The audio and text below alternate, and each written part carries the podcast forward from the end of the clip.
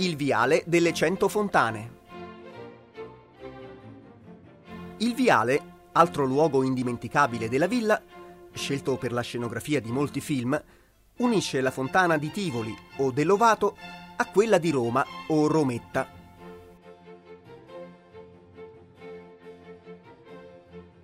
È fiancheggiato da circa 100 fontane a forma di gigli, aquile, obelischi, barchette, da cui fuoriesce, zampillando, acqua gorgogliante.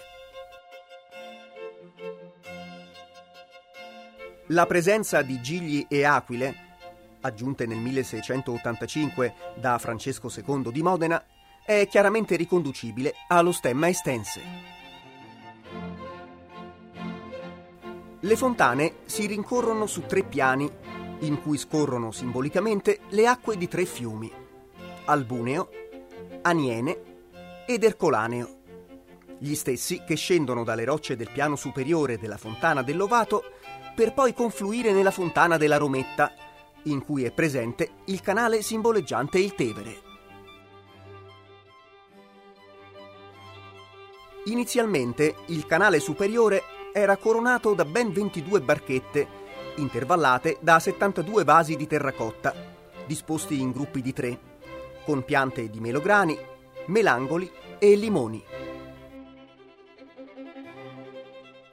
Nel 1685 il duca Francesco II fece modificare l'assetto decorativo del ninfeo come oggi si mostra ai nostri occhi. Il canale di mezzo presenta 91 rilievi in terracotta che ripropongono scene ed episodi delle metamorfosi di Ovidio.